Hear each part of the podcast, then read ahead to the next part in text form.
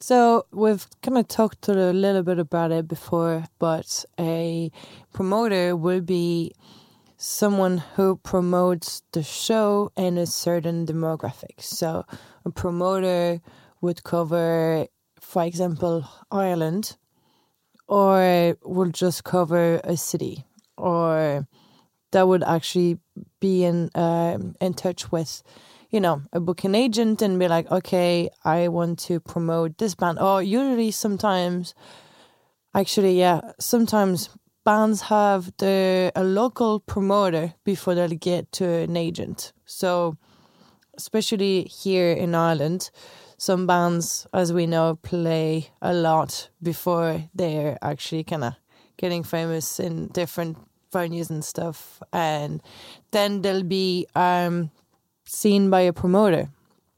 As for example, here could be, you know, singular artist, Foggy Notions Aiken, MCD. Um, and then they'll be like, oh, we want to work with you, we want to promote your shows. So there would be the one that are booking the venue and then allocating a promoter rep to organize the show. And then whenever the band kind of do a lot of shows here, they might be um, seen by a booking agent that then are going to be in touch with more promoters uh, internationally, and then you know it goes on and it goes on. But the promoter here, so would work directly with the band or the booking agent. Will agree on a date, a venue, a fee, and a lot more in the contract as we assume. But there, there's a lot of thing that goes on. But mainly, it's the date, the venue, the city, and that is what would be given to the rep. The the, the promoter then will um, ask the rep, um, "Hey, are you free this day to um, uh, cover this show? It's na na na in Whelan's." Like, yeah, cool, I'm free for that, and then the the uh, promoter rep will have the contacts of the band or the tour manager and will start advancing the show and make it happen. So as you were saying, this is the opposite of being a tour manager. yeah. Uh, but we still like along the lines are the same jobs instead that the promoter rep is just in one city and we work with different bands and different venues around town. The tour manager work with the same band, but different venues and different promoters around, uh, like you know, a demographic. But um, so then you just talk with the tour manager, get all their you know rider tech specs, and make sure you know they have all the information needed to make the show happen. Okay. One of the things you said is that a promoter might notice a band. So is it actually more promoters going to bands than bands going to promoters? Uh, it's a bit of both. Mm-hmm. I'm always fascinated about that because they actually know and hear about bands such an like at an earlier stage. Because even I, like, I would go to a lot of shows and stuff, and then I'd be like, "Oh, have you heard about that band?" It's like, "Oh yeah, we've actually been in touch already." I'm like, how? When? when does this happen? Dev gig twice. you know, it's like, um, but yeah. So uh, there is a something mystical about promoters that I don't really know about. they can but, read the future. Yeah, yeah, I think so. Um, but then it's just about either uh, luck or right time at the right place or someone that would heard of them before and talk to them or actually bands directly emailing promoters and be like, hey, listen to my demo. no, but they, they, would like, you know, be in touch and be like, hey, well, we are like such and such artists that you promote, which is always kind of a good thing to do. If you're a new band and you want to um, be heard or like, you know, just always kind of send uh, an email with uh, some bands that you uh, sound like or that you know promoters would work with that you think are similar because then it's easier to be like oh yeah next support why not we'll get you in you know so yeah there is never a set pattern once again in music but it's a bit of both. It's a 50-50, I'd say. Okay. And still, just for me, a, a tiny bit of um, clarity on promoters booking gigs. So they have a team of booking agents as well? Yeah, so uh, it depends on, once again, who they want to work with. But there are promoters that have then relationship with certain booking agencies. There are some booking agencies that are massive, like ATC Live, that probably group they group so many artists, so many independent artists. But then they would have so many booking agents as well underneath, you know, this uh, company. But then, you know, one booking agent that work with a promoter be like, oh, but, um, you know, they've been working together with a certain artist, and then the booking agent's like, oh, I've just uh, signed a new act. Do you want to listen to them? And then if the promoter actually likes them, and they're like, oh yeah, cool. Um, let's see what we can do in Ireland for them, and next tour, you know, we'll promote them. Or on the other side, when a promoter cannot discover an act, which I believe was the was the case for Fontaines, they got discovered before you know everything. So um, they aren't a singular artist, and their promoter just straight away was like, I want to work with you in Ireland, you know, let's work together. They organize shows, and then, you know, Fontaines begin who they are right now. And are still sticking with the same promoter as well that discovered them at the start. And a lot of bands, when that happens, stick with the same promoter because they always say, oh, they discovered me first. They were the one that kind of took me on board. And so, you know, probably are working with different promoters around Europe or companies, but then in Ireland, they would only work with the promoters that they were from the start. And what's involved in promoting a show? So, you, this is not really my expertise, I have to say. There's probably a lot of things I am going to be missing, but it would be uh, covering. So, you make your contract on what's going to go fee wise, you know, on the tickets and, you know, how much you're going to sell the tickets and then all the promotion in the country. So, in the country or the city, you know, or you're to try to probably reach out to radios and promote the show. But all that, there will be a budget before agreed on. You'll be like, okay, there is a social media budget of, no, no, no, there's a print uh, budget of this and are we to use radio plugins or various ways to promote the show uh, but it depends say what's the you know how you want to promote it because some bands would like already sell out a show without even post like putting a poster up you know they will just hear about their favorite acts and this will go on. But then you want to promote another show that you're to have with them afterwards. So maybe you want to have, you know, all the physical posters for the next date and stuff in the venue. You want to have them.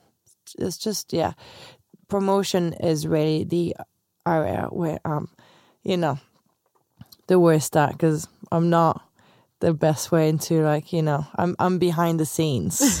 That's okay. It's my own curiosity, and I know you're more a rep than actual. Uh, you know, you're not a promoter. Um, so, but I was just curious because you talk about posters and stuff, and um, I'm always wondering: is it the artist saying to the promoter? I, I will give you that much money for the prints, or is it included in the fee that artists pay to the promoters? Uh, the the promotion, uh, all all what's gonna being all the expenses of um, a show would be um, included in the contract, and is usually a fee between the promoter and the artist. But it could be, you know, different with certain acts, mm -hmm. or you know, it's a contract is always going to be, you know, different. I'd say. Yeah, but, so it must depend on the uh, promotion company, I guess. It could be, but then I think this is just like a, a show cost, you know what I mean? So, mm -hmm. yeah. Okay. And what are your tasks as the promoter rep? You go to show, you've been assigned to show. What are the things that you're supposed to do? So um, I get in touch with the promoter, or the, not the promoter, the tour manager. I ask them to give me all the info. I look at it. I make sure everything is good, that I don't need any hire. If they need any hire, I look if the venue has any backline or whatever they look for in the venue. If not, I contact a um, a backline uh, company, and then I would arrange times as well whenever it gets you know loaded in, loaded out. And when I, once I have everything kind of ready and locked together, I would send all the info to the venue, or I could get in touch before with the venue and ask them, "Hey, um, this is what they look for. Can you get this or not?" Usually now, because I know the venues, I can just kind of cut this part of emails with the venue and straight away go to the tour manager and be like, "The venue don't have this, or we can't have that in the venue." Or yes, this is we can have that, or this is the kind of you know layout that it is, uh, which is good because it saves up some email and sometimes. But all that, you know, you, you kind of only do it after working, you know, for a certain time in a certain venue. So it's kind of back and forth between you, the tour manager, the promoter, and the venue to make sure, you know, everything, if there's any extra cost, anything, everything is kind of agreed before because I can't, I can't agree on the cost like this. You know, I can just say, this is how much it would cost. And then, you know, this is, you know, either agreed or not. And then I can just confirm everything. Once again, it's a bit of a messenger, you know. And you're also the person in charge of looking after the rider, right? Exactly. So then, whenever all the tech part is is done, um, there's all the hospitality part as well. That you receive the rider, and um, yeah, you basically go and before you go to your show, you always go do a little shop. So I'm often in, you know, like Tesco's or you know Dunnes and all them.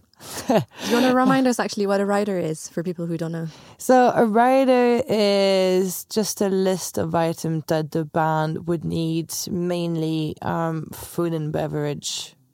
Because when the when you're on the road, you don't really have time to do your shop or to even just I mean you you can stop at a gas station but you know you don't even have a fridge ready to store anything. So a lot of basic things are uh, water some alcohol and um some food that could be from like crisps and fruits to like everything to make a sandwich.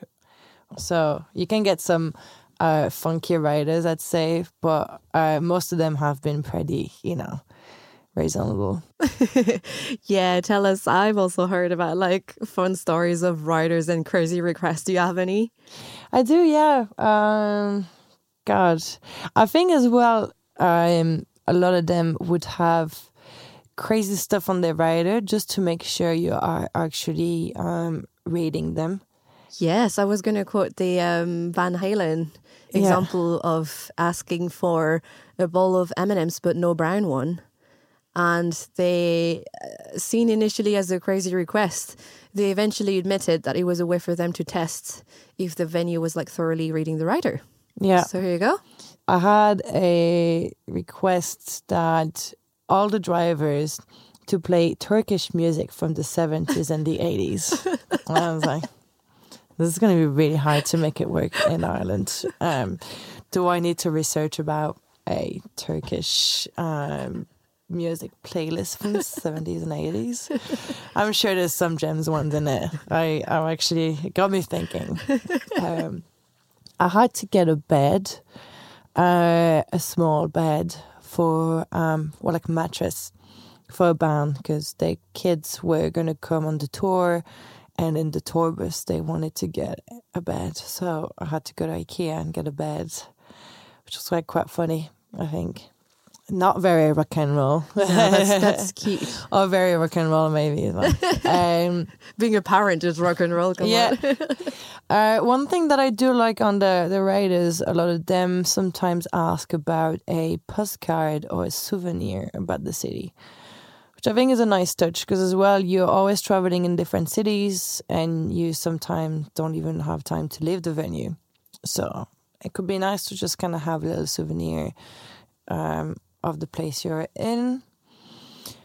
And then just like, you know, some things can be just cultural, I'd say. Some American riders would be quite different from whatever we get in Europe because I'm pretty sure in America you can just get whatever you want at any time of day. Then when they come here, you're like, sorry, there's uh, we don't have this, or this is not, you know, we can't do that. And then they always kind of come back and be like, just get something that is like an alternative, you know, like specific brands and stuff you, that you probably can't get in Ireland, or yeah, or some bands really don't want any like um what's the what's the brand? It's not Kellogg's. It's the um. There was own certain brands Nes- that Nestle? Nestle, yeah, yeah, they don't want Nestle, which I'm trying as well. When I buy like a rider, as much as I can, because you know whatever's organic or whatever's kind of local, then it's going to be more expensive, and some bands have a tight budget. But I always try to kind of, you know, if I see the band don't really have like bottles of water, I'm really gonna try to get or like if I get cartons of water better, you know, or otherwise I was just gonna try to like give them uh, water from the venue and like you know in a big jug to like save up because that can be you know a lot of waste very you know mm-hmm. easily. So I always kind of have to be a bit self conscious about that as well. Make mm-hmm. sure that if the as well I kind of always look if the band is in the middle of a tour, if they're in the tour bus or they're flying, because a lot of time in Ireland they'll be flying, so that means that everything in the rider they won't be able to take it back, mm-hmm. um, even alcohol stuff. So, but if they're in a van, then they'll be looking at keeping everything, and that would um, help them, you know, kind of have some food throughout the day. So all the sandwiches and stuff, if I sit there in a van, I maybe get more bread but if they just ask, if they're flying the next day, I'll just get like a little loaf of bread so they're just gonna eat it and not waste it, you know, the next day. Mm. Or any alcohol as well, you know. I mean, you are, and as well, this is all in the advance. If you see they're flying, you can be like, hey, uh, if and if you see that the rider is gonna beg, you can be like, hey, is there anything you you know want to take off the rider because you're flying out? Um, because you're making them a favor as well because like first you're not wasting and you're spending less money on your rider which is kind of more money for you so mm-hmm. you know. Wow. That is i like your your consciousness and trying to adapt to each case and uh, make everyone happy. Yeah. And now how would you react if you got um, the rider from slayer from their 2011 fun fun fest tour? They requested a hundred snow white goats for slaughter, a halal butcher to do the slaughtering, and bags to store the flesh in. They also insisted on God. bloodproof umbrellas, a pentagram made of sandwiches, black yoga balls, a human school full of oh, sweets, and two shoe boxes to hide their Grammy words with the indication do not write Grammys on the boxes. wow. I would ask how much is the budget? well, that's one of my actual questions. Yeah. Who covers the cost of the riders? Uh, it's same. It's it's a part of the, the the contract between the promoter and the um and the manager, and it's it's a it's a split cost. Mm. Really, mm-hmm. it goes in under the whole scheme of thing of what costs in a show. So yeah, and so Going back to more the booking gigs aspect of things, what make a gig slot secure? Is there a contract with the venue? Is it different if you're a band booking by yourself or if it's a promoter? No, um, it's because you know everything is by email. Your email is a contract. You can can feel like every email that you write is almost like a small contract. Mm. Always kind of say, "Can you confirm or you know i mean it's like it's in writing so that's all of you know being confirmed um i mean of course if it's a promoter that the venue has been working with for a very long time then it's all about relationships and they might get more dates, or they might try to work it to make it work a bit more. But I, I don't even want to say that because it's it's not in too much in the interest of the venue. The venue just want to be busy all the time, and whoever you are, they're just going to try to make it work till you can pay the rent of the venue. You know, I mean, it's going to be whoever can book it first. The venue can just be like, this is all the dates that I have. So, you know, choose from that. But I think promoters uh, get in touch a bit earlier than a band because a band can just be like, oh, okay, yeah, we're ready to do a gig next month or, you know, two months. But when a tour kind of gets booked by a booking agent and stuff, all these are kind of made a lot more in advance. So they may have, you know, a better dates, you know, they have more probably Saturdays or Fridays. But then it just depends kind of when the tour comes on and when the venue is available. I know with the uh, pandemic now, um, there was a big backlog of shows that was not that had been cancelled. So whoever wanted to book a show uh, for this year probably would have had to wait until next year to actually have a show for a bigger, you know, artist because the venue will have been booked for 220 to 21 and then was kind of rescheduled once again to 22. So if you're a new act, then you probably have to wait like that all those rescheduled show actually finally happen or some tours got cancelled fully. And then because they probably have had another album in between then and they actually want to tour the new album rather than the album before. So then you can probably get in the slot of the rescheduled show but that's just you know almost luck at this point. That mm. to make it work because you have to make it work with other cities around as well mm-hmm. So yeah And do you have any tips for artists when it comes to finding the right fit with promoters and venues? Because the, I imagine the demographics of an audience can be quite influenced by who's promoted it, right? Yeah. So um, I was saying a little bit about that earlier. When always make sure to say who you kind of sound like, or who's your inspiration, how how you you know what's your genre, because then you can identify yourself a bit more. For like, because if promoters I've never heard of you before, by saying kind of who you sound like, they can actually be like, oh, okay, I can probably have them supporting that band because they're bit the same vibe, same genre. So they will tap in the same audience. And then look at research your promoters in town. Research your pro, like promotion company, you know. Um, look who Foggy Notions roster and look who Singular Artist roster. And look who MCD roster. You know what I mean? Like and then you'd be like, Oh wow, all my favorite bands are, you know, promoted by Singular Artists. Well, you better maybe message them and message them all over again until you get what you want. You know what I mean? And make sure you're known and make sure you be like, or even go to the shows and, you know what I mean? Just be around and actually see if that's a fit for you or not. But, you know, people would have heard of you and, you know, things will actually come naturally. But yeah, always research yourself first. And then once you're dead set on who you are and who you want to sound like, just go after that. Basically, guys, be like Maud. Be vocal about what you want, but be nice and be patient, and things will come up eventually. Yeah, karma. well, thanks so much. That's plenty of information. That's great. Um, I really appreciate the input. Um, I have two bonus questions for you, if you still have the time. of course. First one is Are you excited that it's raclette season? Oh my god, I'm so excited. This is, a thing, uh, a French people thing, and I'm trying to initiate a lot of people about it. We both have a raclette machine here in Ireland, to. and I'm very, very excited. I think I'm going to do one probably next week. So we'll see. We'll see. Yes. Are yes. I'm going to try to put one for uh, early December. We're recording that um, end of November, guys, and uh, yeah, it might be this episode might be released um, when it's starting to be uh, spring again. But uh, currently, we're in the middle of November, and we're all very excited about raclette Yes, and are. Christmas food. Yes.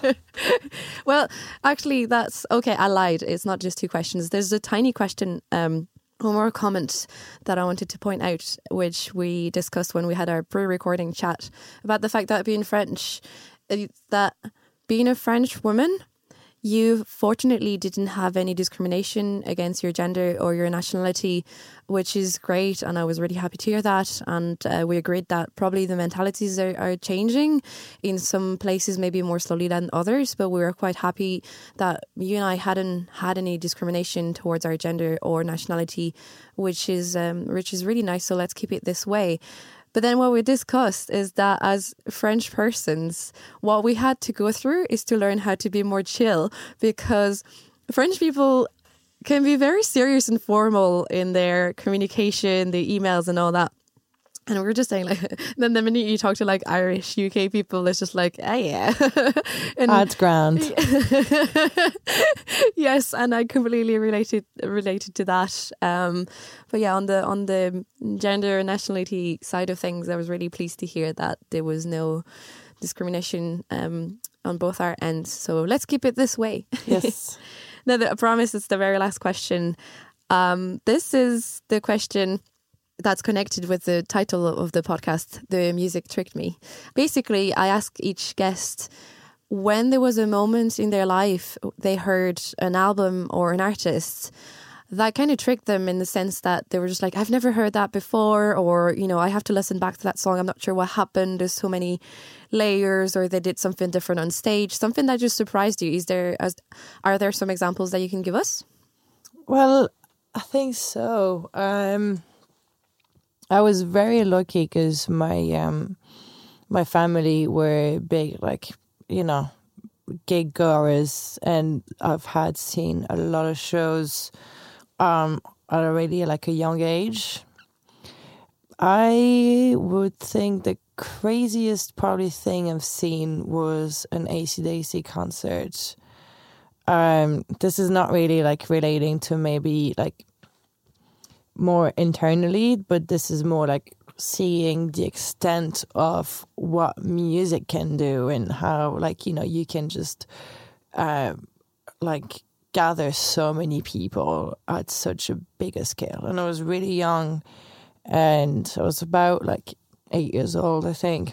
Wow, at an ACDC gig. Yeah, yeah, Nice. yeah. And everyone was looking at me. It's like, wow, you're so lucky. Like, you know, it was like, everyone was like, and then like there was a bit of a like, uh, like sexy scene, you know, at the start. And I remember my mom tried to cover my eyes, but I could see in between. And, you know, it's all about like an evil woman just kind of like, you know, you know, fooling around with the members of ACDC. but uh, it was, it was just insane to see all the, the, the amount of people just for one show in it. Like as soon as it started, just like I was in the stadium and I could see just everyone jumping and stuff, and that was just like, I was like, what is what is happening in here? What's and just for you know, just for this, um, I would say then like more personal. I feel like this as well relates to your being like upbringing, you know, and like this is definitely my mother and granddad's taste, but Pink Floyd has been something that like has always been with me from a young age. And I know my granddad was very big into films and always put like a Pink Floyd, you know, like 15 minute track that covers the entire kind of like little film or something. And we've traveled a lot and yeah, they were playing, playing quite a lot. And it's just like, you know, I was lucky to be open even to that kind of music um, at a young age in our day or time. But um, yeah, it's just it's it's almost like therapeutic at this point. You know, I mean, it's like wow, and even now because you know younger, you didn't really you know understood all that came with it, being in the music industry and like learning that all this kind of sound that they were creating was well very new for this time as well, and like you know they were so. I think this band is like really with me because it's like at every step of my life, they, there's always something that I discover, you know, that I'm probably only able to understand at this age because I'm this age and I have this experience. You know what I mean? I really like it. It's lovely to hear when people have had this band that they've heard when they're younger. A lot of people are inspired by the music that their parents listen to. Mm. And then when you grow as an adult and you rediscover it as the person you are then as an adult, I think it's a beautiful story. So thanks for sharing this. No problem. And Pink Floyd, yes. of course, yeah. yeah. yeah. They're amazing. thanks a million. That Thank is you so, so much. So good. Everything you said. Um, appreciate your time. Good luck with all your upcoming projects. I'm sure 2023 is going to be a, a good and busy year for you. You seem to be uh, on the perfect direction for what you're after. So good luck with all that and see you next week for the raclette. Thank you very much. Yeah, I appreciate you. I really appreciate the raclette as well.